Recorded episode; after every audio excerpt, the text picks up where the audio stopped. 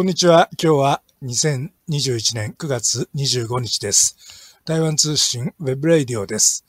台湾の今の姿をお伝えするウェブラジオ。パーソナリティは本田と。えーそして、早田です。さて、今回は台湾は TPP に加盟できるか、台湾経済の本当の課題と題して、えー、オッテモン学院大学経済学部教授の近藤真二さんにお話を伺います。はい。えー台湾の、まあ、民進党蔡英文政権の経済政策に対する評価から始めて、まあ、最近話題になっています台湾の TPP への加盟申請について、まあ、討論していきたいと思います。はい。で、えー日本ではですね、この TPP とだけ紹介されていますけれども、ええこの TPP というのは、まあ、環太平洋戦略的経済連携協定、まあ、あるいは環太平洋パートナーシップ協定と日本語では訳されているようですね。あはい。はい。で、これは何かというと、集団的な、まあ、いわゆる自由貿易協定 FTA なんですね。えで、現在11カ国が調印していまして、えー2018年に発足しています。ーはい。で、最初これを提唱したのはアメリカですけれども、まあ、トランプ政権になって、えーこれに参加しないと表明したことから、まあ、はいその後は、まあ、日本が先導役となって取りまとめ、えー2018年に発足したものなんですね。えで、そのため当初の TPP と区別するために、まあ、アメリカが抜けた後の TPP は、えー CPTPP ですね。TPP の前に CP とつけまして、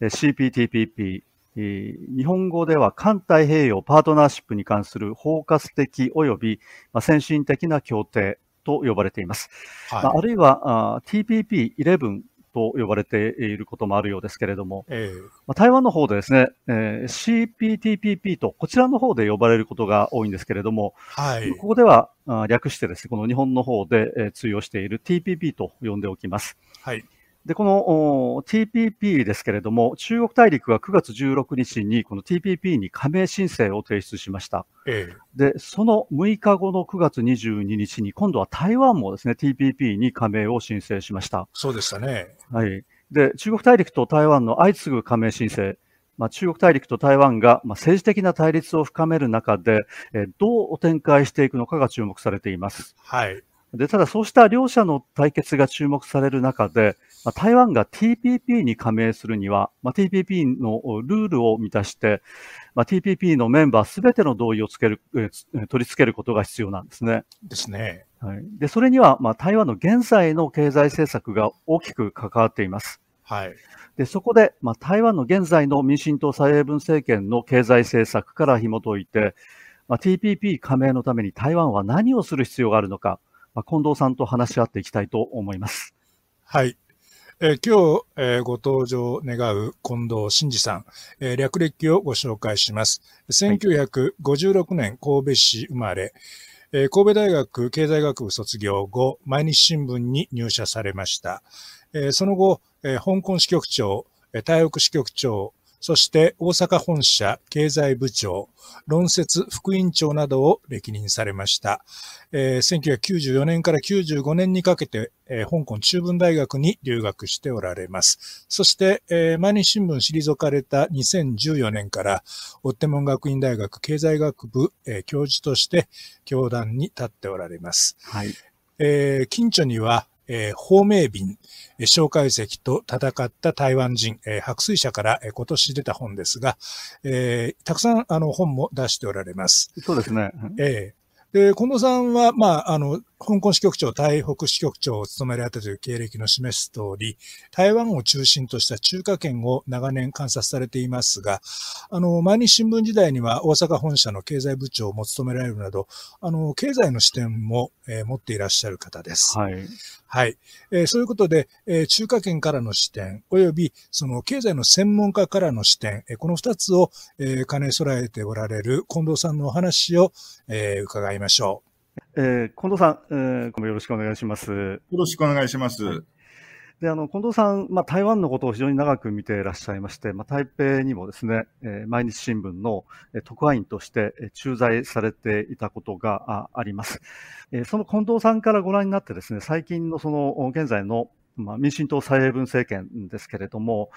まあ、2016年からまあすでに5年余り経つわけですが、その評価を聞かせていただければと思います。はい。えっと、まあ、蔡英文政権ですね、あの、2016年に発足してですね、えー、2018年11月の、まあ、地方、統一地方選挙でかなり、あの、惨敗を喫するということが象徴したように、はい、まあ、あの、前半、その2年ほどはですね、えー、今一つ成果が見えなかったと、はい、いろんな改革には取り組んできたけれども、その住民の支持を得られなかったという状況が続いたと思います。まあ、その後、あの、選挙運動なんかも含めてですね、えーこの一国二制度、中国の主張する一国二制度に反対するということで支持が上がってきたという、まあ、経過があって、そしてあの2000年ですね、からあのコロナ対策では、あの出だしは非常によくやったということで、えーまあ、評価が上がったと。いうことでですね、えー、まあそんな推移だとは思うんですけれども、まあちょっと私が注目してたのは、やはり、あの、蔡英文政権2016年にスタートしてですね、はい、一番大きくテーマ、掲げたテーマは、まあ改革もありますけれども、その、経済ですね、あの中国への依存度を減らしていってですね、そして、えー、その新しい産業を生み出すんだと。いうことを宣言したわけなんですけれども、まあ、それが、あの、もちろんそれは1年、2年でできるものではないとは思いますけれども、まあ、1期4年、そして2期目に入ったあ状況でですね、えー、どれぐらいそれが見えてきてるのかというところにちょっと注目をしてるんですが、まあ、その部分で言うとですね、はい、えー、まだまだ、あその、できていないんじゃないかなという思いはしています。中国の依存度、むしろあの高まっていますし、そうですね、その IT 産業に変わるですね、えー、例えば医薬品とかですね、いろんな5つほど挙げていましたけれども、まあ、それに変わるような新しい産業が育っているかというと、まだまだあそういう状況ではないということで、えー、まだあの2期目、えー、あと4年、3年ですか、ほどあるんですけれども、課題はまだあ大きいのではないかという気がしています。うんあの経済問題に関して、まあ、先ほどおっしゃいましたの中国大陸に対する依存度の引き下げですよね。まあ、これはそのアメリカの、まあ、トランプ政権以来ですけれども、まあ、いわゆるその中国大陸とのまあ、デカップリングですかね、切り離しということで、まあ、進められているんですけれども、台湾に関しては、その政治的な切り離しといいますかですね、政治的な関係というのは非常にこの、まあ、対立的な状況になっているんですけれども、まあ、台湾経済がますます中国大陸に、まあ、特にその輸出面では、まあ、4割ですね、えー、依存していると。で、それがですね、えー、ますます、まあ、今回のそのコロナ、新型コロナウイルス感染拡大の時期にも、どんどんその比率が高まっているというような状況になってきていますけれども、これ一体どういうことなんでしょうかね？この蔡英文政権のまあ、その経済政策と全く逆の方向で中国大陸との経済関係進んでいるということですけれども。そうですね。あの、えっと、この前、えー、事業の関係もあってちょっと調べたらですね、2020年、はい、昨年のあの、台湾の貿易総額におけるですね、まあ、対中比率、あの、特に香港も入れますとですね、輸出は43.9%と、はい、まあ、44%ほど、まあ、対中依存ということになっていましてですね、これむしろ上がっていますよね。はい。えー、まあ、これの中には、あの、ファーウェイが、あの、取引ができなくなる前に、あの、はい、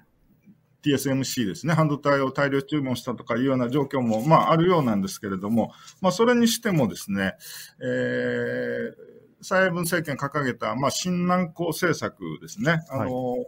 東南アジアやインドやオーストラリア、オセアニアなどと関係を、経済関係を深めてですね、はい、えー、対中依存度をあの減らしていくと。ここがどうもですね、えー、まあ、あの、いろいろ取り組んではいるのとは思うんですけれども、まあ、成果がまだ出ていないという状況が見て取れると思います。うんこれ、成果が出ていないのでしょうか、それとももともとのその政策の設定が間違っていたということを、まあ、どちらで解釈すればよろしいでしょうか？まあ、あそこはもうちょっと時間を置いて見る必要はありますけれども、あのー、そうですね、えー、制度設計自身もちょっと見直すべきなのかもしれません。ただ、あの、例えばですね、あの、あれ3月頃、頃ですかね、あの、問題になりました、あの、パイナップル、中国が、はい。はい、あの、突然、パイナップルの、中国からと輸入を、この、はい、停止、中止すると通告してきたということがありましたけれども、はい、あの、パイナップルの輸出の9割は中国向けだったという現状があります。ええ、その時に私が調べてですね、あの、農業統計調べると、あの、はい、釈迦島と、連部ですね。はい。この輸出も9割があ中国向けであったと。という、あの中、中国向けであるということが、これ統計上すぐわかりますので、ええ、それを記事にも書いたことがあるんですが、あの、先般、やはりこの連部と釈迦島もですね、えー、輸入中止するというふうに言ってきましたけれども、まあ、その、そういった問題、あの、果物全体の7割が中国向けであるという状況ですね。まあ、これは、はい、あの、工業製品なんかに比べると、額はビビたるもんなんですけれども、うん、まあ、蔡英文政権がスタートしてですね、えー、もう5年経ちますよね。その間に、そういった農産物にしても、対中依存を減らすべく取り組みですね。えー、これは、あの、やはり農家個々の努力もありますけれども、あの、やっぱり政府として輸出先を開拓するとか、はい、コールドチェーン、いろんな設備、お金のかかる、はい、あの、殺菌とかですね、いろんなそういった設備をこう援助していくというような、そういったものも含めた支援ですね。えー、こういったものが、あの、本当に取り組んで来たんだろうかというのを感じさせる、まあ、一件ではありましたですね。ですから、うん、そういった面で、あのまあ、方向性としては打ち出したんですけれども、個々の具体的な、あの、具体策、個々の対策として、どこまでできてるんだろうと。まあ、ちょっと日本にいるとなかなか細かいところまで目が届かないところはあるんですけれども、そういったものをちょっと感じる部分はあります。そのまあ、輸出先が中国大陸に集中しているということで、まあ、これはまあ当然ですね、その普通に考えてリスクが非常に高いと、同じところに集中することによるリスクというのは、まあ、当然、えこれはまあ台湾だけではなくて、まあ、どこの国でもあることだと思うんですけども、まあ、それを分散して、えー、もっとですね、この輸出先を増やして、えー、そしてその輸出量を増やしていくということ、まあ、この考え方自体というのは、間違った考え方ではないと思うんですけれども、そのためには非常に多くの努力をしなければいけない。で、それが、ああるいは、あの、現在の政権の下で、えー、なかなか進んでいないのではないかということですよね。そうですね。あの、えー、新南港政策も、これは単に、あの、物の貿易だけじゃなくて、いろんな、あの、人との行き来も含めてですね、はい、えー、交流も含めて、えー、関係を強めていくんだという、まあ、そういった大きな方針があったと思います。えー、まあ、あの、コロナでですね、えー、東南アジア、ああるいはインド、オーストラリアなんかの、まあ、観光とかですね、留学生とか、そういった分野では、あの、これはその、単に限らず、ちょっと途切れてしまうというですね、事態になったので、まあ、その辺ちょっと、もうちょっと時間を置いてみる必要があるとは思うんですけれども、はい、やはり、まあ、最終的に、あの、これ政治家ですから、あの、4年なり8年なりの任期の間に、まあ、成果を出す、あるいは少なくとも道筋をつけるという、まあ、そこは必要だと思うんですけれども、まあ、その辺が、あの、残りの時間、任期の中で、えどこまで、え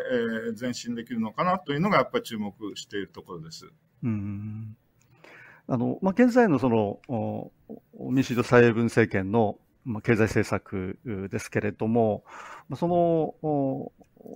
政策の方向とちょっと逆の方向でですね、まあ、中国大陸への依存度は依然としてま増え続けているというような状況になるんですけれども、こうした状況の中で、その今後台湾としてはですね、この中国大陸との関係を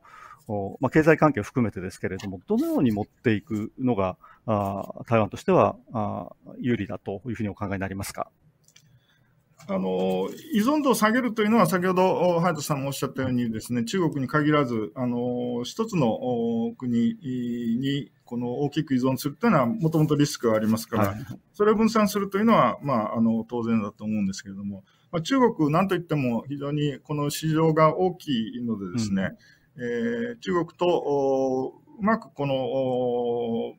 経済交流をしていくというのは、あの、やはり必要なあことだと思うんですね。まあ、全くその、うん、まあ、今デカップリングというようなことよく言われますけれども、サプライチェーンも含めて中国と全く関係を切れるのかというと、これは、あの、現実問題としては難しいわけですから、うん、じゃああ、どうやって、えー、付き合っていくのかという中でですね、やはりまあ経済交流がある限りはですね、まあ交渉をしなければならない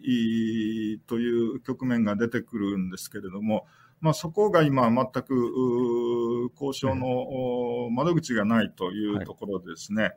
あのまあ、これ、国民と馬英九政権時代にあの交流がこの深まりすぎたという、その反動もあるんでしょうけれども、うん、何らかの形で、えー、話し合える、まあ、ビジネスライクに話し合えるような、なんかそういうメカニズムですね。まあ、これがやはり作る必要があるんではないかというふうに感じています。うん。まあ、バイキュー政権時代ですね、国民党政権時代、2008年から2016年までですけれども、まあ、中国大陸との間に様々なパイプがあったようですけれども、どうもそれが途切れているというようなところがありますね。そうですね。あの、えっと、かつての、まあ、李登輝政権時代もですね、表向きは、なかなかあの、はい、まあ、90年代に入って、えー、それぞれの窓口機関の対話が始まった、うん、あわけですけれども、それ以前もですね、まあ、あ民主とかも含めて、あの、はい、こう、まあ、なかなかその 日本人には理解しがたいようなですね、えー、あの、やりとり、駆け引きみたいなのがあったんですが、どうも今、民進党政権は、そういう部分も含めて、あの、パイプがないという状況のように感じますね。まあ、先ほど近藤さんがおっしゃったそのパイナップルの問題ですね、今年3月から中国大陸の方が、まあ、台湾からの輸入を禁止していますけれども、これはあの、まあ、検疫の問題ですね、その害虫がついた果物を、まあ、中国大陸に輸出したんで、まあ、中国大陸としてはこれを禁止しますということですけれども、これをまあ再び再開してもらうといいますか、中国大陸に再開させるには、これ交渉が必要となってきますけれども、この交渉のルートが途切れているということですよね、問題としては。そうですね。今、あの、全く一方的に中国から通告されてですね、うん、あの、それは、あの、ちょっとそのやり方は、あ国際貿易上、この通商上、おかしいんではないかということを訴えるルートすらも今ないという、まあ、記者会見で非難する以外に、えー、あの実際の方法がないというのが現状のようですね。まあ、お互いにその批判を応酬をするだけで、まあ、実務的な問題が進まないという状況があるわけですね、双方の間に。そうですね。あの、うん、まあ、そのあたり、あの、中台、それぞれ、あの、相手を国と認めていないわけですから、あの、はい、いわゆる公式の関係はあない中でですね、うん、まあ、じゃあ、ということで、えー、この窓口機関ですね、あの、海峡交流基金会とかですね、海峡両岸関係協会、はい、まあ、こういうものを作って、えー、その、まあ、民間、反官、反民というんですか、あの、いわゆる公式のパイプではないけれども、実質的な、実務的なその話し合いを行うと。いうのが、まあ、両方の、その、どういうんですかね、えー、双方の、まあ、知恵というんですか、あの、こう、落としどころとしてやってきたんですが、まあ、今そこも、また機能してないということですので、うん、えー確かにな何かあったときに、あのもう話し合いのしようがないという現状になっていますよね。うんこれ、企業としてはですね、台湾の財界としては、あまあ、民進党政権ですね、蔡英文政権の方に、まあ、これはもう以前から繰り返してですけれども、まあ、中国大陸との間のそうしたその交渉のルートを再構築すべきだという要望がですね、まあ、盛んに出されていると思うんですけれども、まあ、その企業としてですね、えー、企業活動としては、まあ、中国大陸にばかり集中するのは確かにリスクがあるんだけれども、じゃあ中国大陸がお客さんである以上はですね、この商売を発展させると、まあ、中国大陸との関係、経済関係も発展させ、そして、まあ、それ以外の国との、国や地域とのですね、経済関係、まあ、商売を発展させることによって、えー、まあ、その全体として発展できるというのは、これはまあ理想的な形ですよね。で、それを、まあ、あえてその中国大陸との間の関係をを、まあ、切ってしまうと、デカップリングするという必要は企業としてはないんじゃないかというふうに思うんですけれども。もちろん、あの、企業としては、あの、中国ともビジネスで、え交流していきたいし、その他の地域ともやっていきたいというのは、これはもう、あの、本音だし、はいはい、え利潤を追求するという企業の使命からしても、それは、あの、別に責められることではないと思うんですね。はいはい。まあ、そういった意味では、その台湾のその企業界ですね、財界のまあ、活動といいますか、その方向性と、まあ、現在の民進党政権の方向性とはちょっとずれてるような感じがするんですけれども、その辺いかがでしょうか？そうですね。あの、まあ、ずれてますし、あの、先日ですね、はい、あの、ワクチン、台湾ワクチン不足して、えー、はいそのワクチンニュースの際にですね、あれ、ビオンテックでしたですかね。そうですね、ファイザービオンテックですね。この、はい、ファイザーとビオンテックが開発した。の介入で、えー、入らなくなったという、まあ、主張をする中でですね、はい、あの、TSMC と本杯の各対名さんでしたかね、はい、企業に、えー、そのワクチン入手の交渉を依頼して、実際にあれ入手したそしてあの企業が、その2社があ政府に寄贈するという形になったんでしたっけ、はい。まあ、そうです。あそれにあの仏教団体の自祭が加わってますけれども、ね、3社ですね。はい、でもなんか、これ、あの、本末、あの、転倒というか逆ですよね。ですから、まあ、その辺は、あのやはり政府として、えー、これ、国民、あの住民の命と安全に関わることですから、まあ、それを企業に耐えるというのは、本来の姿ではないわけですので、うん、まあ、やはり、えー、企業が、財界側から言うと、そこはなんかあの話し合えるパイプを作ってほしいというのは、やっぱり要望はあると思います。そうですね。うん、あのでは最後の一つ、経済関係に関して質問をさせていただきたいと思うんですけれども、これは日本でも注目されていたようですけれども、え、中国大陸がですね、この TPP ですね、え、に加盟を申請、え、し、そしてそのですね、えまあ、1週間足らずで、え、次に台湾もこの TPP への加盟を申請しました。まあ、TPP というのはあ、環太平洋パートナーシップ協定で、このアメリカがですね、現在抜けてます。言い出しっぺのアメリカが抜けてまして、まあ、日本が主導してですね、えー、取りまとめ役を担ってますけれども、まあ、いわゆる地域型の自由貿易協定ですね、FTA にあたりますけれども、これ中国大陸と台湾が、まあ、若干のずれはありますけど、ほぼ同時に加盟を申請したということなんですけれども、今後このですね、この中国大陸と台湾の TPP 加盟に関してですね、まあ、どのように動いていくのか、近藤さんの方ではどのようにご覧になっていらっしゃいますでしょうか。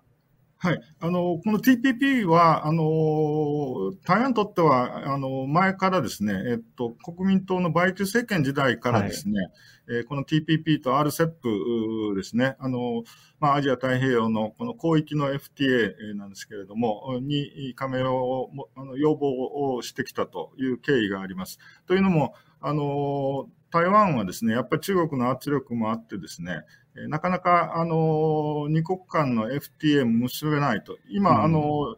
主要なところでは、シンガポールとニュージーランドぐらいしかないはずなんですけれども、はい、そうなるとですね、例えば同じ IT 産業を主力とする韓国が、まあこれライバル的な存在なんですけれども、韓国はどんどん、え FTA もネットを広げていっていると。そうすると同じような製品を作ってもですね、韓国の製品は関税が撤廃されるか、非常に低いか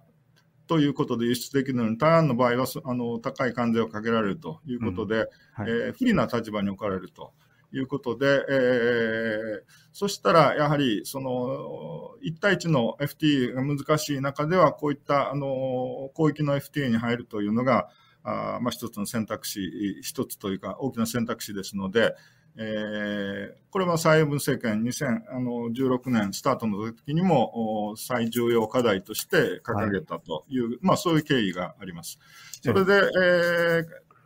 あの今回、えー、その台湾もですね、中国に次いで、えー、この加盟申請したんですけれども、やはりこの中国の申請がですね、これがちょっとやや、あのこれは台湾に限らず、他の国も含めて、はい、えー、かなりちょっと早かったというか、唐突だった感じも、ありましてですね、台湾も本来なら、もう少し、あの、これ、加盟国11カ国のそれぞれの承認が必要ですので、はい、それぞれと、この、すり合わせてですね、はい、えー、もうちょっとこの、えー、加盟に向けていい環境を作ってから申請という、多分そういう算段をしてたと思うんですが、はい、中国がもし仮に先に入ってしまいますと、これ、中国が反対するともう入れないという状況になりますので、加盟申請したと。いう、まあ、これが昨今の今の出来事ですよね。で、まあ、あの、その後の展開ですけれども、これはあの WTO と一緒で、あの台湾も、あの、台湾、香港、金門、マソ、関税、独立した関税地域という形で、はえー、加盟してますので、いわゆるあの、国家というステータスで入っているわけではないので、あの、WTO と一緒ですよね。そうですね。はい。ですから、あの、えっと、ここはですね、あの、まあ、どうしてもメディアとしては、あの、中台対立が、あの、えー、ここで持ち込まれて、あの、どっちを取るというような、まあ、あの、報道になってしまうんですけれども、えー、ここは WTO の時のようにですね、やはり、その、国家としてのステータスで入る申請ではないんであればですね、えー、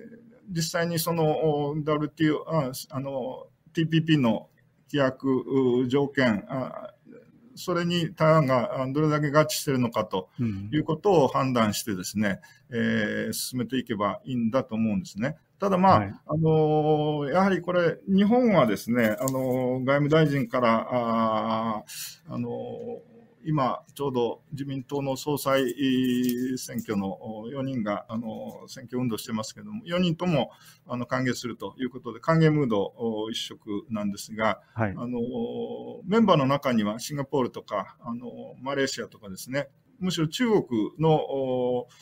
加盟を歓迎するという、まあそういうような声もありますので、はい、えー、ここは、あの、もうその TPP という経済の、その、まあ FTA、自由貿易協定ですので、それに従って、えー、この条件を、加盟申請を判断していくということで、うん、見守っていくというのが、あの、まあいいんだと思います。うん、まあ台湾からすれば、あの、えー、まあ、先に加盟したいという思いは強いでしょうけれども、これはもう、あの、今の11カ国側が判断することですので、えー、まあ、ターンとしては、あの、あとは説明を尽くしていくということしかないと思います。うん、なるほど。この TPP に加盟を申請したからといってすぐに加盟できるわけではなくて、その条件を詰めていかなければいけないわけですよね。その、はい、まあ、11カ国現在加盟していますけれども、それぞれとの間で、まあ、例えば関税引き下げの、まあ、手順や、あまあ、どのくらいの規模で行うのか、ああるいはそのどのような規制緩和をですね、えー、していくのかということに関して、まあ、双方の間で話し合いを行ってですね、それを合意しなければいけないということになりますけれども、まあ、台湾はですね、これまでその、加盟申請をしてこなかったというのは、その準備ができていなかったわけですね。この国内法の改正もまだ完全に終わっていないということで、まあ、あの、まだですね、その、加盟申請してもあの同意を得られる状態にないという判断だったと思うんですけれども、ここに来て、まあ、中国大陸の方がですね、加盟を申請したということで、まあ、台湾も慌てて、まあ、申請をするという状況になったんですけれども、まあ、現時点でですね、この台湾がその TPP のルールに、えー、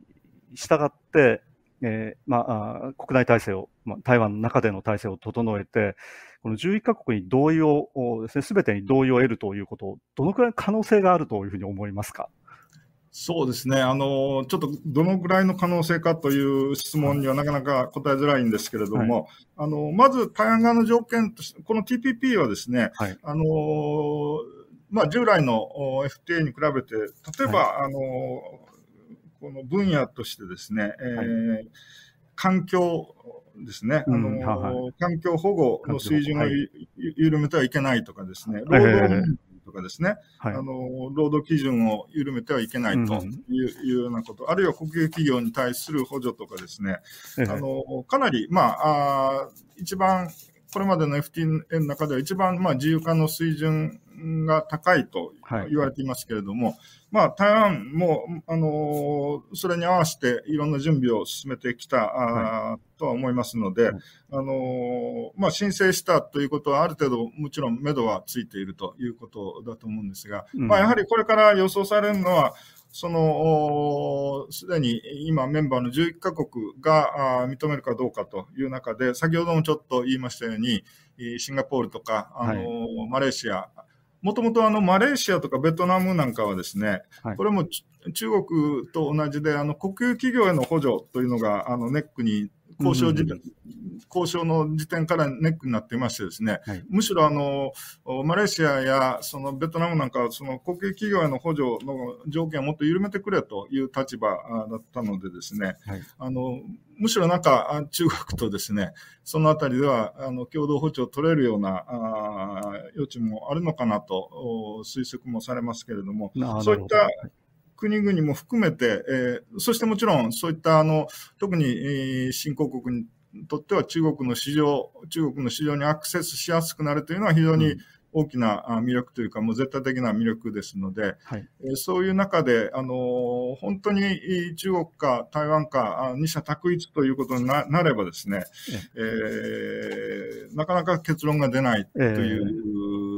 状況が予想されますので、うん、えー、まあ、台湾としてはそのあの自分たちの条件を淡々と、まあ、法律改正等々も含めてあの整備していくと。その中で、あの、参加国に、あの、その状況を訴えていくという、まあ、そういう地道な、ああの、取り組みをするしかないと思うんですね。まあ、蔡英文総統は、はい、あの、WTO 加盟の時に、あの、まあ、法律顧問として、まあ、頭角を現した経験を持ちますので、その辺はもうプロ中のプロですので、えー、十分やって、えー、いらっしゃると思いますけれども、あのここからあ特にまあ日本が議長国である今年にあの道筋をつけれるかどうかというところがやっぱり注目されると思います。うん。まああのまあ、報道などではどうしてもやはりその台湾と中国大陸との、まあ、政治的な関係というのが注目されているようですけれども、まあ、むしろその経済面の、本来のですね、経済面に立ち戻るということが、あ立ち戻ってこれを見るということが大事だというふうなことですよね。そうですね。うん、そうした中で、その、まあ、一つですね、この台湾にとってこの TPP への加盟のネックというのは、これはまあ日本が加盟するかどうかというときも非常に大きな論議が起きたと思うんですけれども、農業の問題ですよね。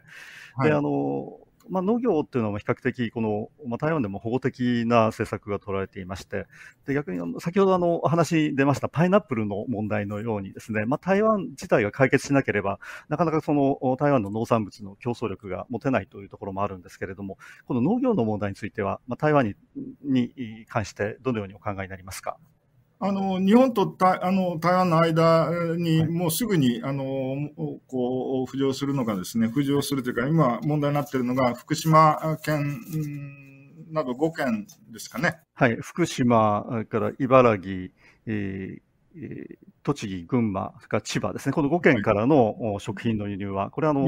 福島第一原発の事故をきっかけに、台湾ではまあ一切ですね、まあ、禁止されているという状況ですね。そうですよね。はい、そして、先般アメリカがですね、あの、はい、緩和するという動きもありましたので、日本がからすれば、あの、当然、えー、この交渉の中で台湾に、その、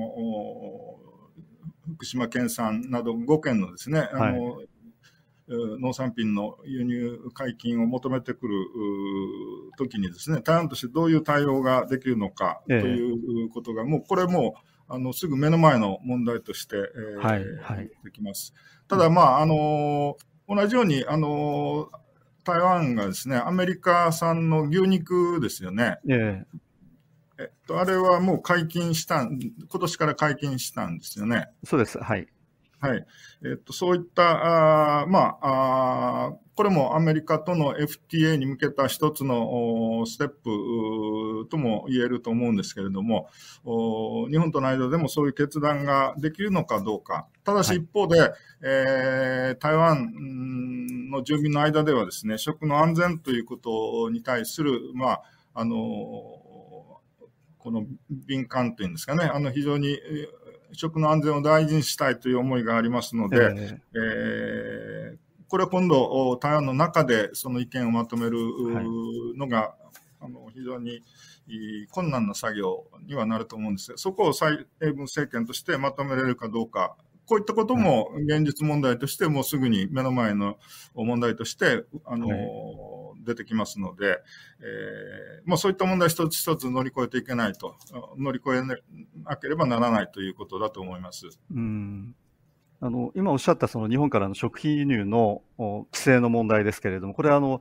2018年に台湾で住民投票を行いまして、日本からのまあ、この5県からの食品輸入の禁止は解除しないということがですね、この住民投票で、まあ、台湾の有権者の総意で、決まったわけですね。まあ、総意といいますか、その反対、解禁に反対する声の方が大きかったという状況があります。で、またそのアメリカからのその豚肉の輸入の問題ですね。これに関しては、あまあ、確かにその台湾では、今年の初めから解禁ですね、規制を緩和したんですけれども、これに反対する声が非常に高くて、これがですね、再び住民投票にかけられようとしているわけですね。で、この住民投票、すでに、まあ、実は行われている予定だったんですけれども、そのコロナで延期になりまして、12月に住民投票を行うということになってますけれども、まあ、この結果によってもですね、まあ、これはもちろんそのアメリカに対するもので、アメリカはまあその TPP に参加しているわけではないですけれども、まあ、こうした動きのを見てみますと、なかなかその台湾がですね、この TPP に加盟するだけの条件を整えるのは、かなり困難な状況であるということが言えるのではないかと思うんですけれども。そうですね。あの、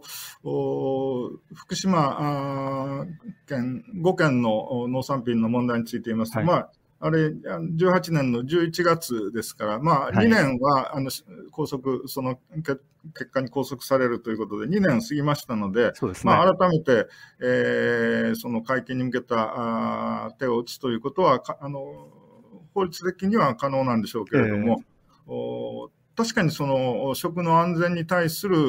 この非常にこの反応を見ていますとですね、えー、簡単ではないということがありますので、うん、えー、ただ、あの現実問題としても TPP に加盟申請した以上はですね、そのあたりも含めて、あの政権がですね、政府がまとめていくという、まあ、そこの手腕がないとですね、えー、結局、申請したけれども、条件が整わなかったということになってしまいますから、うん、まあそこは私も、あの、どれぐらい、この取り組んでいくのかというのを、あの、注目して見ていきたいと思っています。そうですね。まあその、台湾と中国大陸との間の政治関係だけではなくて、やっぱりそういった実績なことでですね、じゃあこの台湾の TPP 加盟がどうなっていくのかと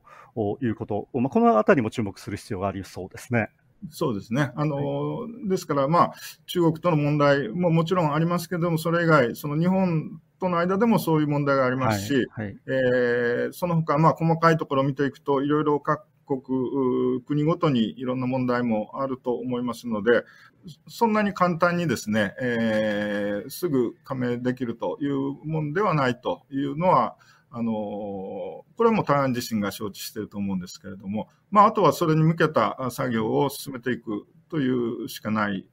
状況だと思います。はい。近藤さん、今回どうもありがとうございました。はい、ありがとうございました。さて、今回は台湾は TPP に加盟できるか、台湾経済の本当の課題と題して、えー、モン学院大学経済学部教授の近藤真二さんにお話を伺いました。はい。近藤さんのお話を伺うことで、まあ、今のその、なんていうか、とかくその両岸関係からこう語りがちな TPP、実は台湾にとって、台湾経済にとって、非常にその大きな、あの、意味がある。そして、えー台湾の内部で解決しなければいけない問題も実はたくさんあるんだってことが、なんか見えてきましたよね。そうですね。まあ、今回、その中国大陸と台湾が、まあ、ほぼ同時にですね、この、ええ TPP へのえ加盟を申請したんですけれども、はい。実はこれがスタート地点ですね。えこれからまあ交渉していかなければいけないということで、ですね。まはい。あまだまだですね、あの、どのようなあ展開があるのか、あこれは見ていかなければいけないということですね。そうですね。はい。はい。えこの番組の内容について、皆さんのご意見、ご希望、ご質問などをいただければと思います。また、チャンネル登録もよろしくお願いいたします。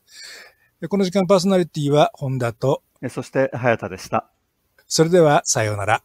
皆さん、さようなら。2021年9月25日台湾通信ウェブレイディオでした。